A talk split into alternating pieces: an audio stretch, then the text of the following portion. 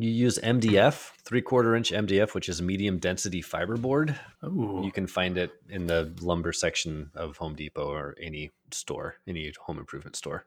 Okay. Yeah. MDF is like is a lot of times used for you can use it for speaker boxes, but like any sort of like like small like cabinetry. Oh, I think use we used some of it here in my office here when I built some bookshelves. Yeah, yeah, you can use it. It's uh it's pretty strong and it has a nice smooth finish. Huh. Yeah. Cool. Yeah. Is that your recommend for? Medium density fiberboard. I mean, it can be. It's not, not a problem. no, uh, I think I have a recommend. Uh I watched I watched a movie. I know. Yeah. Is this the one you recommended last week? Oh, I did watch that too. Yeah, I went to see Oh. Crawl. Yeah. Right. And I also watched a Netflix original uh, Hmm. that was pretty fun. Yeah. Nice. Did you? I'm did you? I'm- Can I? I'm going to make a prediction. Did you watch Point Blank? I did. Yep. Son that's of a exactly bitch. right. You son of a bitch. Is that what- what you were going to recommend? That's what I'm. That's what I was going to recommend without seeing.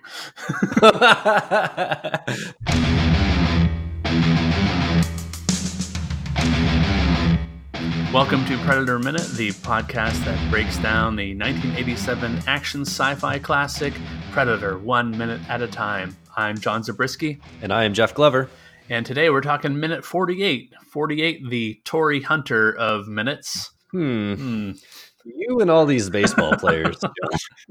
That's the only real good recognizable player who popped up for number 48 in sports. So Yeah, 48 yeah. not that popular of a number. So Torii Hunter spells his name with two eyes. yeah, two eyes.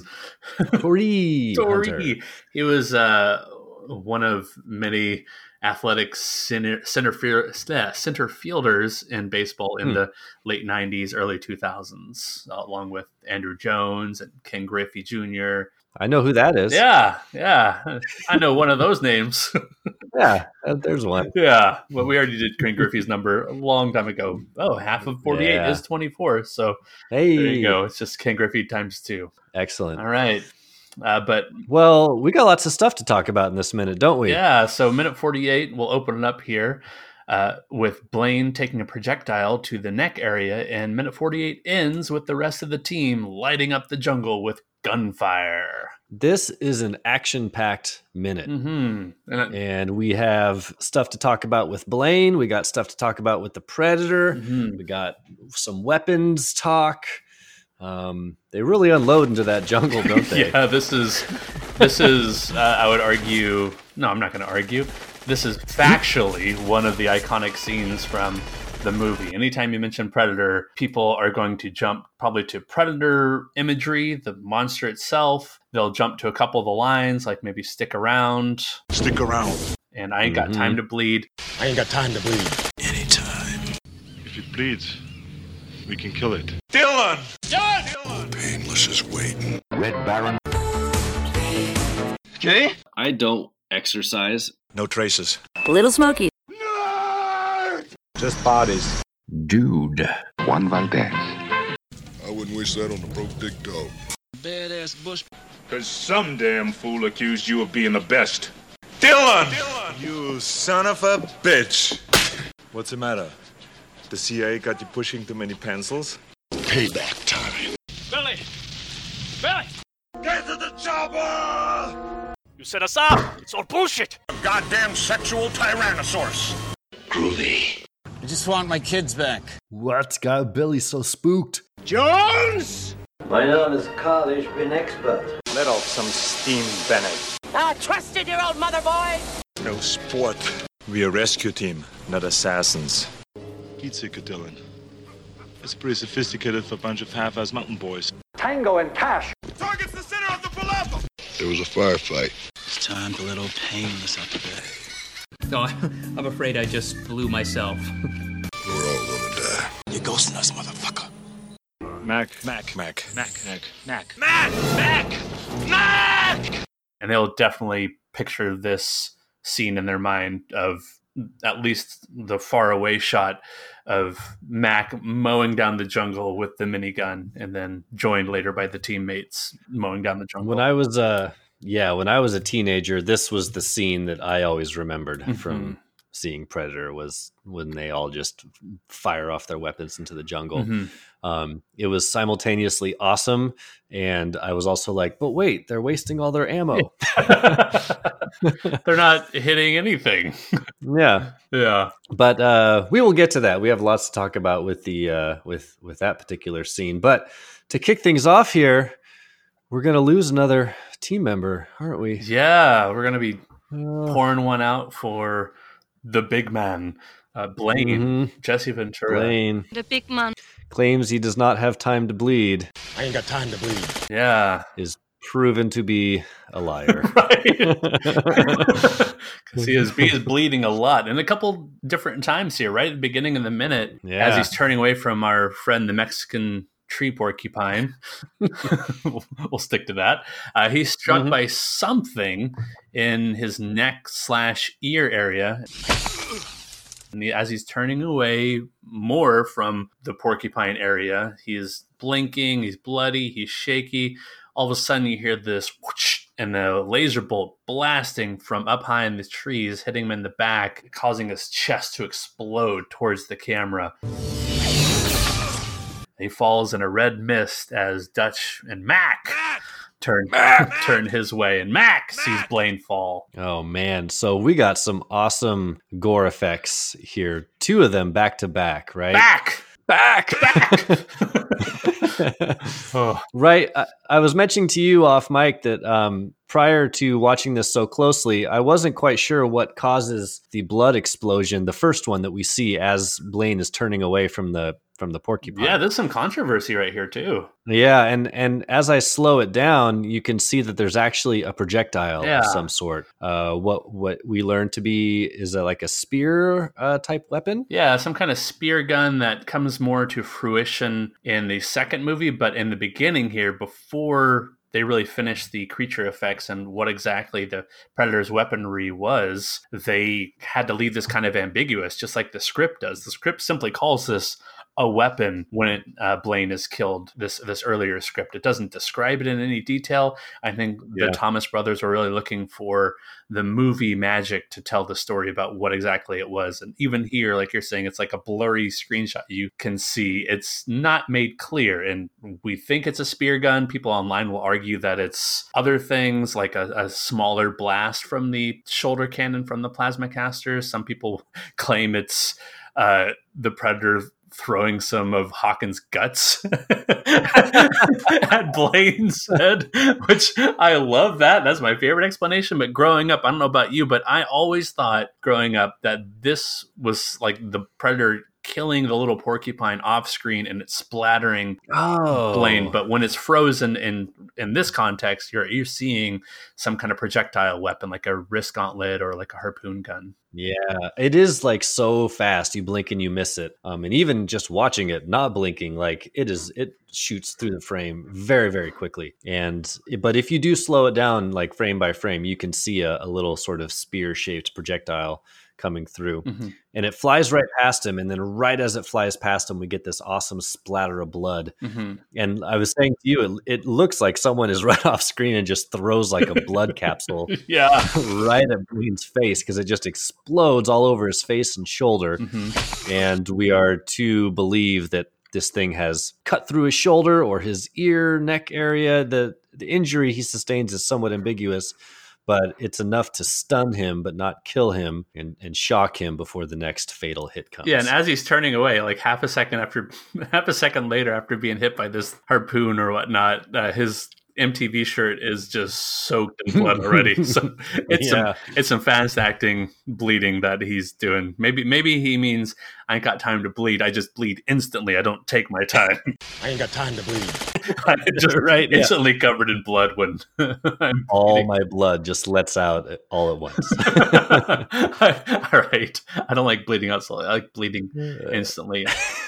I'll I'll post this to the Predator Minute listeners, Palapa. But uh, one screenshot I did include was of the original Predator costume when it's all just in red and it's kind of like that lizard looking deal. Mm, And he mhm. has clearly some kind of projectile weapon. You can find this online if you just search like red Predator costume weapon. Right. It's i- i- he's he's holding something around like at really low, like at waist level, and it, it looks to be like kind of this tube, and you can see this projectile clearly flying out of that. Probably some after effect, I guess. I'm not really sure Yeah. but it looks really similar to the projectile that here hits Blaine in the beginning here. So before Right. before they decided like exactly what the Predator's weaponry would be, it's it's shown to be this weird thing flying out. and it does its job because it stuns Blaine enough. And I really like the the camera work as we swing around to get ready for the fatal shot. Yeah, some good shaky Um, cam. Yeah, it's really cool. So like it we get a shot of the gun as it's turning and then it cuts to just Blaine kind of from the waist up and his mouth is agape after being hit. And as the camera rotates around him, we see in the background the predator up in the trees and this blue bolt just flying through the air. And I really like just the way that reveals itself as the camera is turning. And Mhm. another quick cut back to Blaine, kind of from below, shows his chest just exploding blood. Yeah. Just a red mist all over the camera, Yeah. essentially. Right at us. It's really audience, great. Yeah. Yeah, right over the audience. If this was a uh, a Gallagher concert, the front row would be soaked. right, right. They'd be getting their money's worth basically. Yeah, but that's also just a great gore effect. Like you can tell they just had like a I don't know, like a blood a blood gun or a blood blower that they just you know Yeah. s- just exploded red blood all out from his chest area. it's really great. Yeah, and when I slow it down when he's first hit, um, I think they do this work enough to to cause some damage to his MTV shirt because it looks like when it's slowed down that it, that it goes from at least the top of the M goes from like normal altogether shirt to like ripped shirt as the rest of it explodes. Yeah. It's it's I couldn't find anything about the actual them describing how they did the effect, but there are a lot of pictures online of, uh, of this effect, which is uh, pretty neat to see it up close and still imagery. Yeah, because we get a quick reaction shot from Dutch, and then it comes right back to Blaine, and we get just full frame right in the center a shot of his chest exploded open, and that poor MTV shirt is no more. Yeah. It is just a big patch of red flesh, Right. blood flying everywhere still, and he just falls to his knees. There goes Blaine, one more team member down for the count. Who's last to see him fall but Mac, his his friend, his com Mm. Mac, his comrade in arms. this this minute's broken up into really kind of three sections and, and we'll move on to the next parts but did you have more to add about blaine's death any anything else with the special effects or anything Uh, I think that's all I had for for that. Um, there's some details about the actual weapon that Predator uses to kill him, but I'd love to save plasma caster talk for later on when he is using it more often. got it okay yeah it is called the plasma caster Yeah. officially right that's a pretty cool name that should be the name of our podcast plasma caster there we go. There we go. the plasma cast. uh, well i'm looking forward to that uh, you've got some cool info on the plasma caster Thanks. Yeah. Poor Blaine dies a horrible death here, and the next sequence of this minute is going to be um, Mac, Mac running through the jungle. He emerges from the leaves and looks up, and we get a pretty great shot of the what would you call this? The cloaked predator. Yeah. He's in his he's in his uh, his camouflage. Um, again, this really cool effect where we can see the outline of him, but we get this new addition with, where his eyes kind of glow yellow when he when he sees Mac standing there. Yeah. Yeah, which is pretty neat. I'm not really sure what to make of the glowy eyes, other than it's this intimidation game. Like he knows, he Yeah. knows he can barely see. He knows Matt can barely see him, so he's going to give him like a little taste, a little tease that he, he can clearly see Mac. Right. Yeah, he he obviously does it on purpose. I think it is just, you know, in terms of the story, you're right, like an intimidation thing. In terms of the movie, I think it's just a really cool Yeah. looking Yeah. effect to throw in there to give the audience something uh, to go, whoa. And uh, so Predator, so then the Predator just turns around and runs, and Max screams. What does Max scream?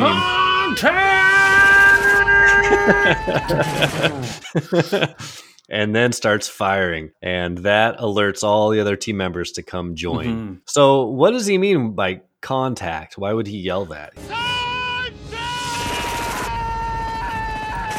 Hey, I'm glad you ask. Uh, because the way it's used in this movie, it's well, it's it's kind of a debated term in military lingo. Some people would associate the word contact with "I see the enemy." Some would use the word contact to let the rest of the team I'm engaging the enemy, and some would simply use the word contact to mean I'm encountering bullet fire from the enemy and you would say something like contact right contact left contact front contact rear um, Mm. as well as throwing out some different uh, some different directions such as contact left 30 meters and maybe you just say contact left 30 uh, and then you'd say invisible guy because you describe Right. who you're firing at you, you throw a couple other descriptors in there uh, so that people know exactly where the contact's coming from but by the time the team arrives it's very clear where the contact was or is Right. It's straight ahead and this uh, large field of fire it's basically the rest of the jungle i'm looking at just fire into the jungle So in this context, it means it, contact means not only that we've just contacted with the enemy, but that we are also under enemy fire or enemy attack. yes Yeah. So he screams it nice and long and loud, and then just starts unloading his weapon into the jungle. Um, and then we get a quick shot of Billy, who is the first to uh, join. We get another shot of the uh, predator now running off into the jungle just from the waist Mhm. down. And a pretty cool little, as the predator leaves the frame, we get a quick rack focus onto a leaf in the foreground. And on that leaf, uh, what do we see here? We got a little, uh, presumably some predator blood. hmm. Hmm. i wonder what that can mean Hmm. Quick after that, we go back to some uh, of our team. Mac, Mac! Is, Mac is still firing his weapon, but he runs out of bullets. And my favorite reaction is he throws his hat down and then just for I don't know why, throws his hat down, picks up the minigun, and just starts unloading old painless into the jungle. And we can we can talk more about this, but he unloads old painless. All the other team members come up and join him. They start unloading their weapons. We got Billy, we got uh, uh, Ponchito, um, and Mac. So everyone's just unloading, and that brings us to the end of the minute. Actually, the very end of the minute is all four of them standing there firing off from left to right, which is pretty great. Mhm. Yeah, and Dillon will uh, we'll likely see Dillon, Dillon! Uh, and his reaction here in the next minute. We'll see if he joins the fray. Yeah, But yeah, just this this is right some excellent camera work that you you're talking about with the uh, rack focus on the leaf as the predator is running away. We we learned a little bit a little bit ago how they had to film these things twice whenever he had the active camouflage going um, to Mm, create that mhm. hole in the jungle look. It looks like they still have the concentric circle hole in the jungle mat lines that they're creating to give the predator the camouflage effect as he's running, and Right. yet he's also running out of focus as they do a rack focus. So Yeah. somehow they're able to achieve that effect with the rack focus, which I think is a technically very impressive shot with glowing leaf in the foreground all of a sudden coming into play and the predator Mm. invisibly running into the background out of focus, which I, I, I think is yeah, you're really right. well done. It's it's things to keep in mind every time we see uh, the invisible cloak predator. we as the audience are to believe that this is some a little bit of predator blood of some Yeah. sort that has been splattered on the leaf. Yeah. If it bleeds, we can kill it. I ain't got time to bleed. Are we about to talk weapons? We got some weapons here. like I said before, this is one of the iconic scenes that I think about. I I, I think about um, Blaine dying because that's how my friend sold me on the movie was the way Blaine dies here at the beginning of the minute. Um, way back in the '80s, my friend would tell me, "Oh, like he's, he's hit from behind, and like all his guts just go flying towards the screen." And then the guy picks up the gun, and is ah! and it's yeah, it's it's play, it plays out just like he was uh, describing. But yeah, this yeah. And then Mac yells, Motherfucker! it's so great how he yells. Yeah. he's yelling a few other things here during the minute. I'm not really picking up what he's saying. It's probably But you picked that You're up. right. Yeah, that was an easy one to pick up. It's very loud and Yeah. clear somehow over over all the the bullet bullet speak. Yeah, he picks up the the old painless, uh, one of our protagonists of the movie, one of the heroes in the movie, just unloads uh, on the jungle, and uh, we've talked about this before in, in detail, but the minigun, the M134A, is capable of 6,000 rounds per minute, and they had to slow it down to 1250 rounds per minute for the purpose of this Hmm. movie. So that's still what we're looking at. I think overall is like 30 to 40 seconds of him continuously firing this from this minute to next. So that Hmm. still ends up being like six to 800 rounds that he fires off. It's an unnatural amount of ammunition to be carrying around the jungle. Yeah. yeah, but makes for great effect in the movie. Yeah. They they, Yeah. they said they could only load the weapon with enough blanks to shoot to to film about four seconds of the weapon firing, even Wow. at the slowed down rounds. And they were even worried about that, just having Jesse Ventura hold the gun, or in this case, Bill Duke, hold the gun for that long, even while firing blanks. They had to like practice, right? To kind of figure out the gyroscopic nature of the barrel spinning. Yeah, that's something that John McTiernan is chiming in with his commentary about. Is that Mm. yeah? The worry was that this thing was going to just fly all over the place and maybe uh, severely injure Jesse Ventura. So they initially like anchored everybody, or they anchored Jesse and the weapon to the ground, but then came to find that as he was firing it, just the yeah, the motion of the barrels, the speed and uh, intensity of the barrels kept it basically just on a level, on a level plane where it wasn't going to buck and spin and throw blanks everywhere. Right. Yeah. Um, they it was such a big deal of filming that the crew would actually do a countdown when it was about to be Hmm. fired. Like, oh, old Painless is you know ten minutes out from from firing it, and uh, John McTiernan says that Bill Duke, unlike Jesse Ventura, was not able to walk while firing the gun. Yeah, yeah. Sorry, Bill Sorry, Duke. Bill Duke, but you're no Jesse Ventura. Still a large man, but uh, Right. I guess not as much. You mentioned that between the weight of the gun, the weight of the necessary ammo, and then you talk about the weight of you would need a power supply for a gun of this size, Yeah. right? And so the weight of that alone, you know, makes the idea of carrying this thing around the jungle uh, almost laughable. Yeah. because the power supply would need to be like a car battery size power supply, correct? Yeah, and the way they, I think, excuse it away in this wide shot here of Bill Duke about four second forty five to forty seven firing into the jungle is that the chain of bullets that that uh, what appears to be the chain of bullets coming from the minigun, I think, is the power supply, so he can fire it Right. You can kind of see that from the overhead shot that we get for a few seconds. along with all the foliage just disintegrating, falling down. Yeah. I love how uh, constantly branches are just falling.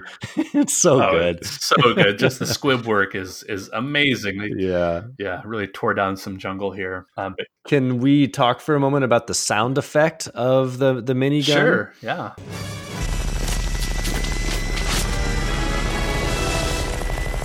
Um, you brought to my attention a, an interview with the sound designer of the movie, David Mm-hmm. Stone, and I found his description of how they did the sound effect of this pretty fascinating. Yeah. Maybe I'll just read read his remarks Yeah. here because they're pretty good. David Stone says, uh, "quote If you built those effects out of out to three thousand rounds a minute, he'd be back to having the sound of like a leaf Mhm. blower. So that wouldn't work. It'd be like you know like too high pitched."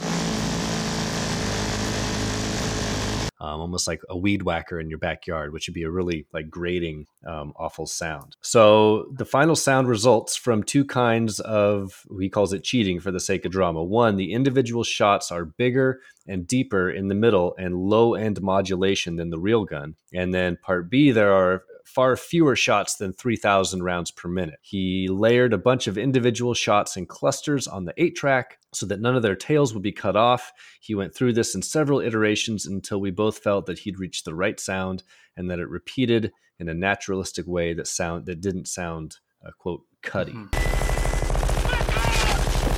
And the actual shot firing sound they chose to use was the sound of a 50 cal tank weapon Yeah. Which I think is awesome. Which is why you get that really sort of like low. If you watch this this scene on like a big sound system, the sound of that gun firing, you get these big heavy bass hits, dunk, dunk, dunk, um, along with the sound of the of the gun spinning. And so that's where that comes from. Is like a it's like a tank firing weapon that's being repeated over and over again, which I thought was really cool. Yeah.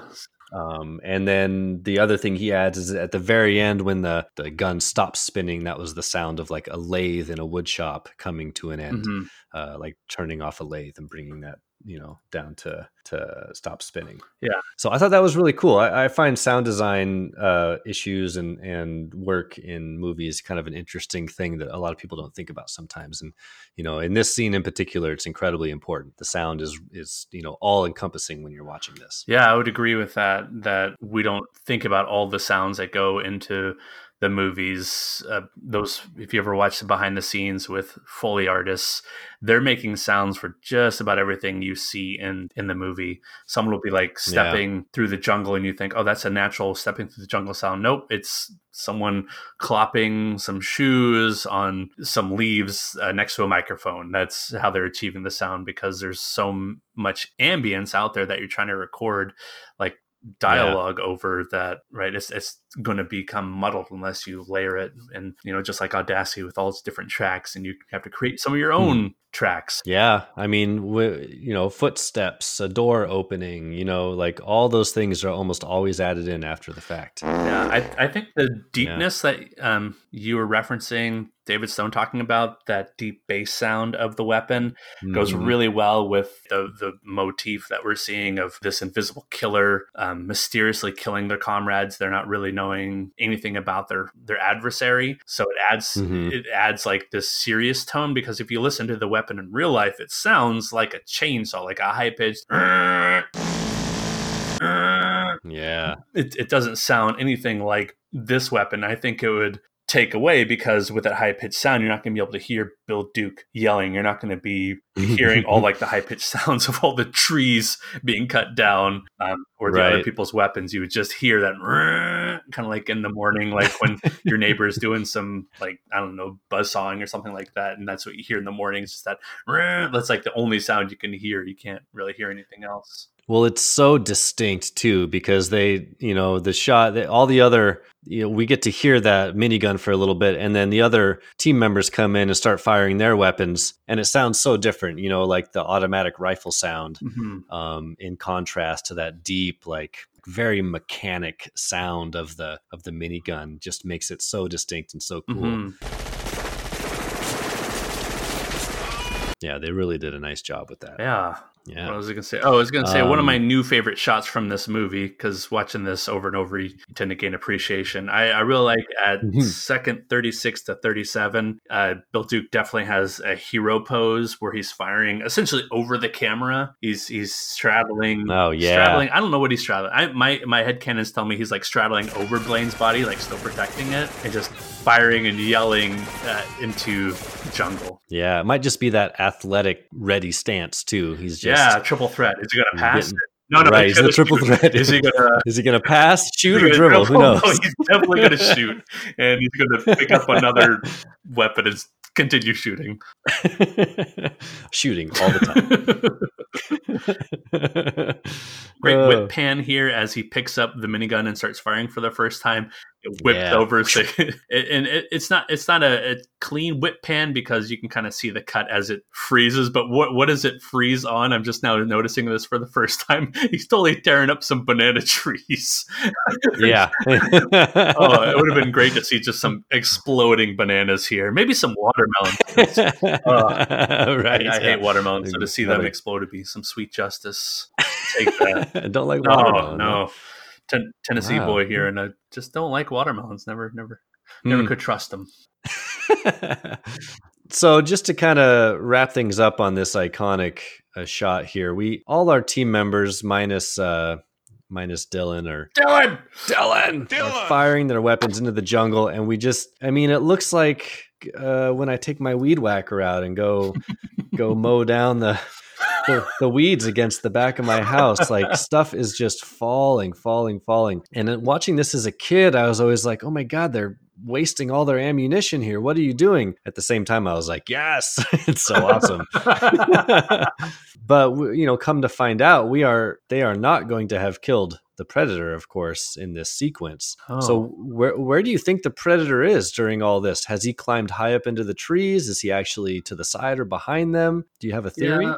Uh, this is something I've thought about every single time I've seen this scene ever since yeah. the beginning. Was how do they not hit anything? Because these are, at least for the '80s, these are the mod, you know, some of the modern weapons of the '80s. Uh, shouldn't these be reaching you know several hundred yards downrange? Yeah. Uh, so something that is much faster than anybody or even the predator could run can't really outmatch that speed. So where does he go? My guess is super duper high up in the trees because I, I don't know, and I, I don't know if that's the case. Why aren't they aiming up? Because Yeah. Mac is clearly looking up at him like an elevated position after he had taken out Blaine. So why is he not just just firing north south as well as east west as they're firing downrange? I don't know. I wonder if it's just a you know hive mind that's happening here because Mac is the first to start shooting, and and as they all fall into line to to shoot as well, they might just kind of be copying the other team members around them and just all Mhm. kind of shooting off in the same direction because they didn't actually see the predator. So they're just firing where the others are firing because that's where presumably Mac saw them. Mac. Saw the predator. Mac. That's where Mac saw the predator, you know, take off towards. So Right. and they, we do see the predator run off on the ground, so I Mhm. guess it makes sense they would want to shoot on the ground. But um, I'm with you. I think he probably just quickly jumped up into the trees and he's high up in the canopy of that jungle, just laughing at them Mhm. wasting all their ammo. Luckily, he was not on a tree that fell down, though. Right.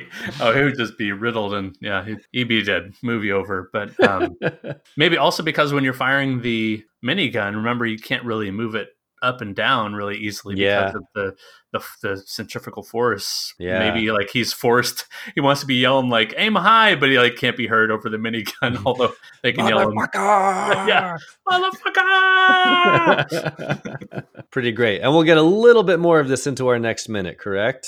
Yeah, yeah. Yeah. So well, I'll, I think I'll talk more all arms going off at once uh, Mhm. next minute because there, there's some other scenes from other movies we could reference uh, for fun. All right. Well, we've come to the end of the minute here. Um, did you have other pieces to add? Did you want to talk field manual? I do. This is I think the first time in a long time we're talking about the field manual. Yeah. Um, but uh, we haven't talked about the field manual for jungle operations in a while. This is the Army's manual from the 80s, I believe 1982, for how to conduct military operations in the jungle. Uh, this section is called Movement to Contact and Hasty Attack.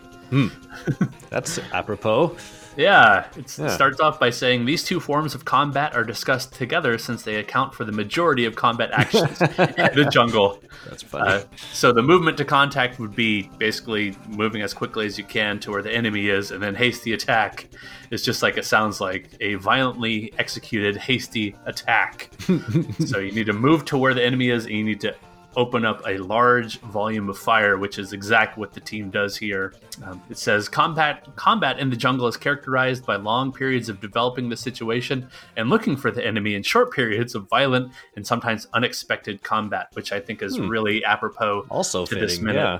Definitely unexpected combat as they're patrolling for Hawkins' body. They're not uh, necessarily thinking, "Oh, the enemy's right there, right, right around the corner." They they do kind of drop their guard if you think about it, and that's uh, something I wanted to mention to ask you. And our first two team member deaths. What are the lessons that the team is not learning, uh, horror wise, about uh, how to survive this Ah. enemy? There are a couple tropes here, or you know, uh, stereotypical things that they're doing that you see in horror movies before people die. Um, one, the first one is uh, splitting up. Mm. Spl- s- splitting up the team seems to never be a good idea in a horror movie because it allows the killer to more easily take out the team one person at a time without the other team members knowing.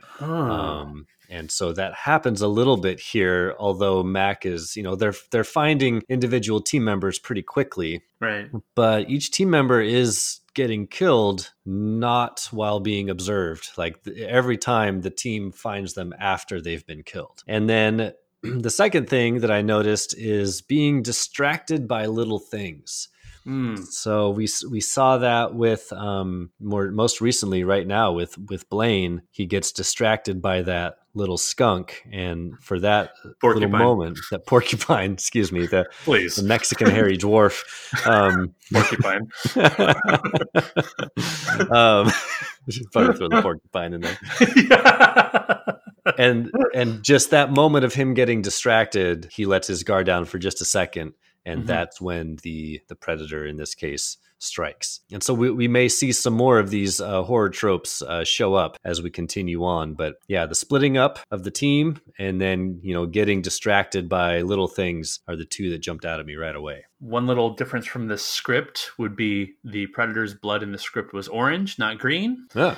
We'll learn more about how they create that blood effect later. It's right up Adam Pranica's alley.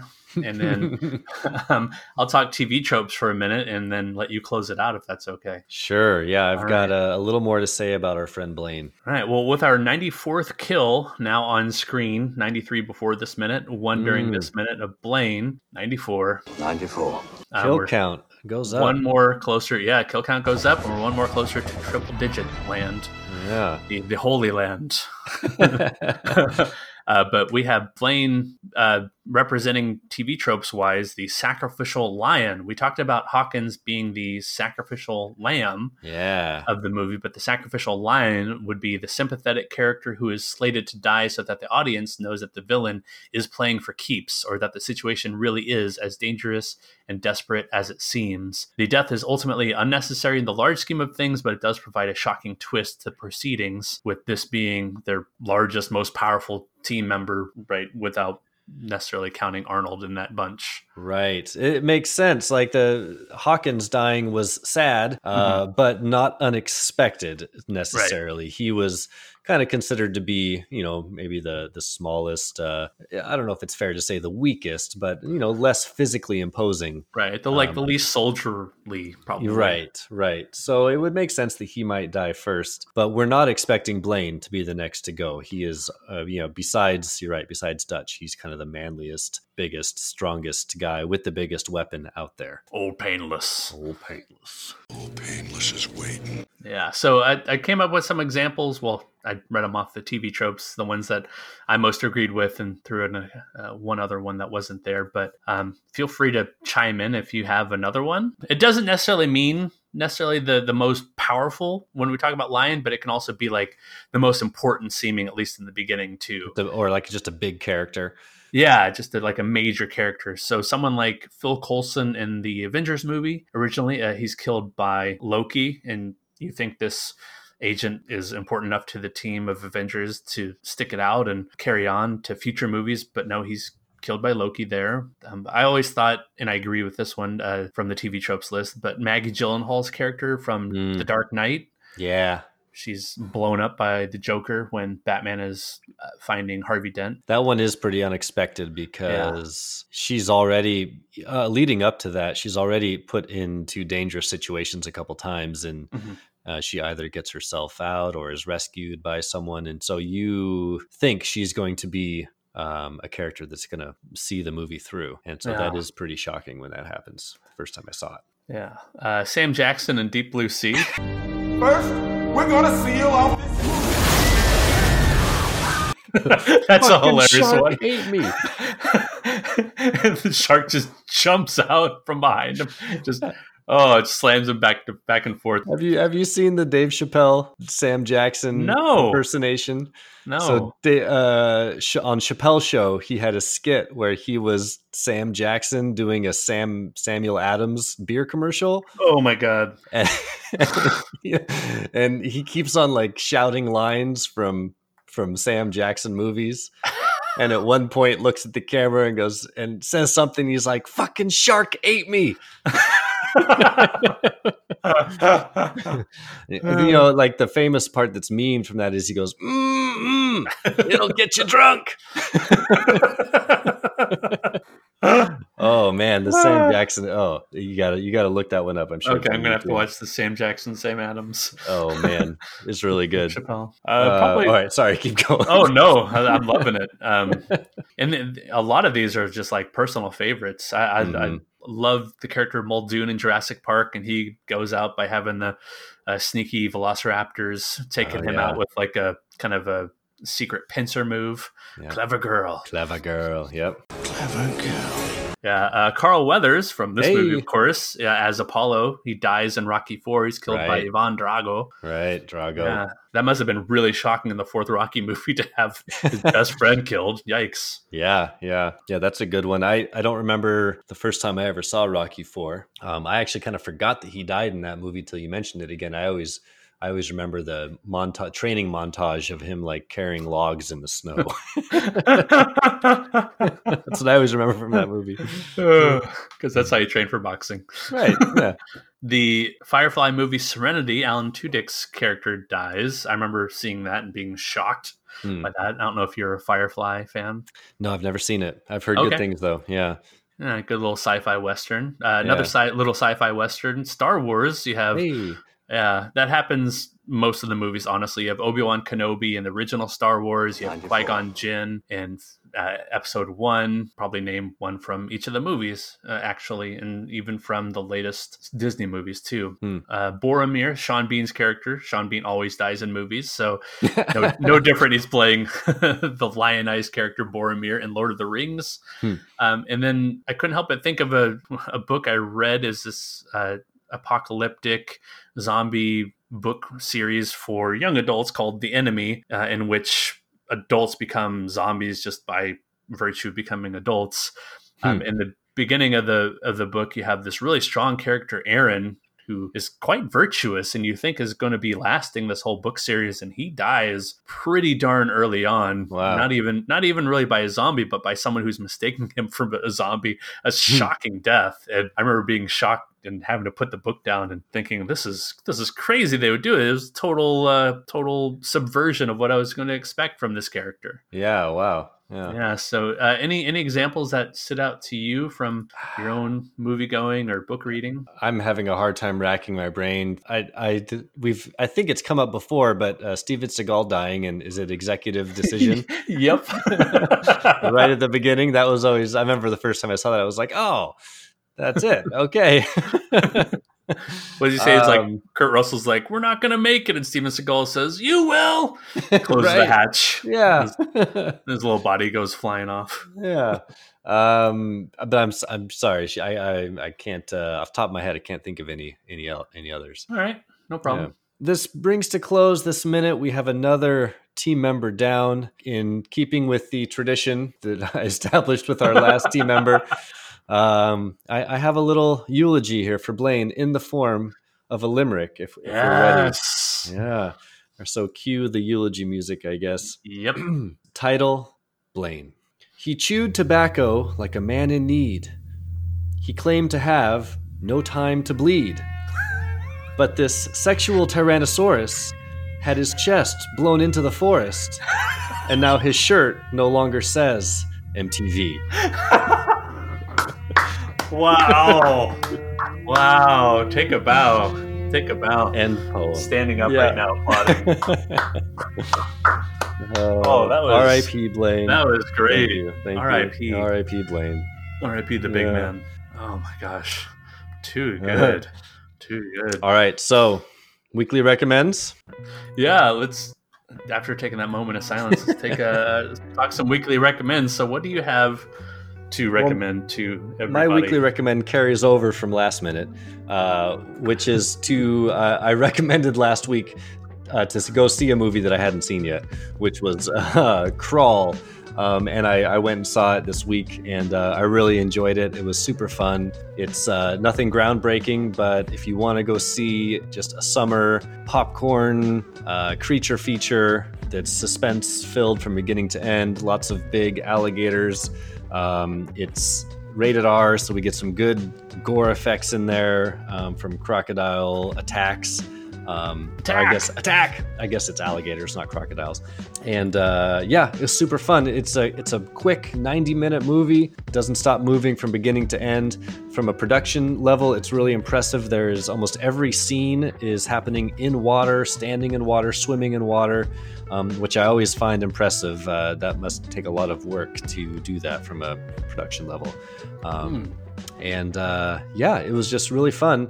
Um, highly recommend it. Crawl, check it out in theaters near you. And you're saying crawl, right? Not crawl the uh, movie where they fight a giant monster with No. buzzsaw. Crawl. C R A W L. Okay. Now. Yes. Sounds good. Yeah, Sounds good. yeah. What uh what are you gonna recommend there, John? Uh, well, I was going to go the U route and recommend a movie I have not seen yet. so, uh, after I finish Stranger Things season three later this week, I will be Hmm. watching Point Blank, a movie starring Frank Grillo and Anthony Mackie on Netflix. Uh, simply, Frank Grillo's scarred up face sold me on it, and it goes on to summarize the movie as such. To save his pregnant wife, an emergency room nurse unwillingly partners with an injured murder suspect in a race against time and renegade cops. I'm going to go ahead and just give that a thumbs up before I even watch it. it's already added to my list, and I believe you said you already saw it. I already watched it. Yep, and uh, I so I second your recommend. It was fun. It's a good, just kind of buddy action cop movie with a few twists and turns, lots of gunplay. Yeah, a perfectly reasonable direct to video, direct to Netflix uh, action film. Oh, it's directed by a guy named Joe Lynch, who's done other pretty good movies. If you like this one, check out some other stuff that Joe Lynch has done. Okay, and I, I just love, love, love me some Frank Grillo. Just love. Oh him. yeah, yeah, he's good in it too. yeah. Any anything with him, I'll be I'll be watching on Netflix that shows up. Cool, cool. So if uh, you have some good details, you listeners, yes, you have some good details about uh, this lionized character Blaine, or uh, the weapons used to kill him, or the minigun being fired into the jungle, um, or any other things that you'd recommend, go ahead and drop a line uh, on Facebook. We are at Predator Minute Listeners Palapa. We're on Twitter at Predator Minute. And you can email the show at predatorminute at gmail.com. What about you, Jeff? Where can people find you? You can find me on the Twitter, Carl underscore Hungus three one four. Jeff Glover, come find me on Twitter. Yeah, I think the last tweet I saw from you was you recommending Crawl. Yeah, probably. I think I tweeted after I saw it. It was, uh, or maybe that night. I really liked it. Check it. Awesome. Awesome. Yeah. Listeners, go check it out. You've been ordered by the recommend squad. uh, so for Predator Minute, I'm John Zabriskie. and I am Jeff Glover. And until next time, Stick around, motherfucker! contact! Online, some dopes are yelling that maybe he's yelling sergeant, which would make no, No. sense. No, What are you stupid. talking about? No, no. Stop being dumb, Stop online being people. dumb. Listen to this podcast and you'll be less dumb. Get it right. Yeah. Yeah. Hmm. Yeah. Come listen to all 48 hours worth of Predator talk.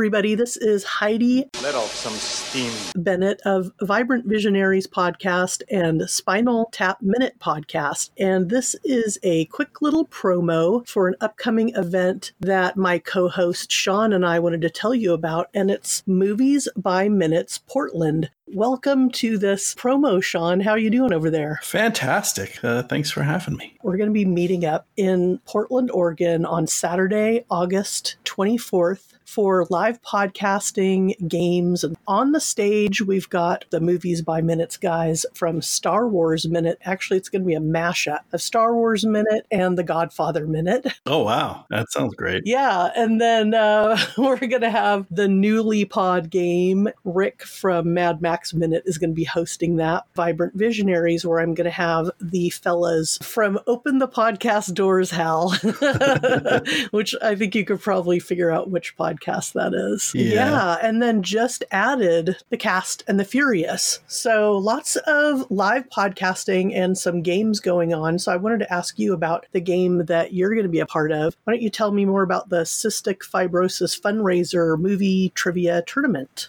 Sure. Yeah. Yeah. It's a uh, trivia competition between teams of uh, movie podcasters and movie fans answering uh, trivia questions about movies. In Portland on that Saturday will be uh, the final round to name this year's champion. And this is all to raise funds for research into cystic fibrosis. The contestants can get hints from the audience for, um, I think it'll be five or $10 or something like that. Yeah, so just a little bit more about the event. It is actually the third year we've done this. We started by doing a movies by minutes in Chicago. Mhm. Last year we went to Denver. This year we're in Portland. Tickets are $20. It's a family friendly event and it's really a social event. So we'll have a break for lunch, we'll have uh, beer and wine will be served, and um, and then lots of live podcasting and just opportunities to socialize and, and hang out with fellow listeners, hang out with other podcasters. If you're a podcaster out there in the Pacific Northwest, we'd love to have you come and, you know, mix, mingle, and swag swap with us. Mhm. And so, yeah, it's just a, it's not just for the movies by minutes listener, but the podcast listener and fan alike. this is not it's not a, a technical conference if you've if you've ever been to a conference for work where everyone's talking about kind of the behind the scenes stuff and the nitty gritty there's certainly some of that there will be experienced podcasters there so if you're looking to get your own podcast off the ground and and you want to talk to some people and, and get some input there's that as well but it's mainly for listeners listeners should I think would get the most out of it. See some, you know, see your favorite podcasts live on stage.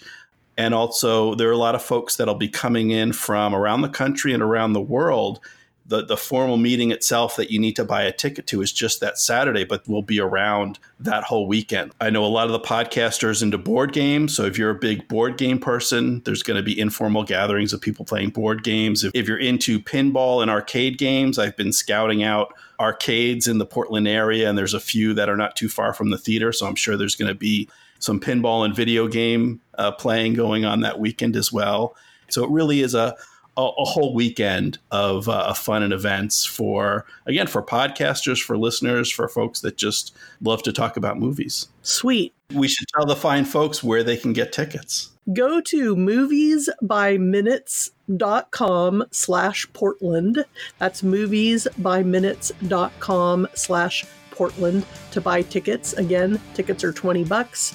Listeners, we look forward to seeing you there. All right. See you in Portland. Stick around.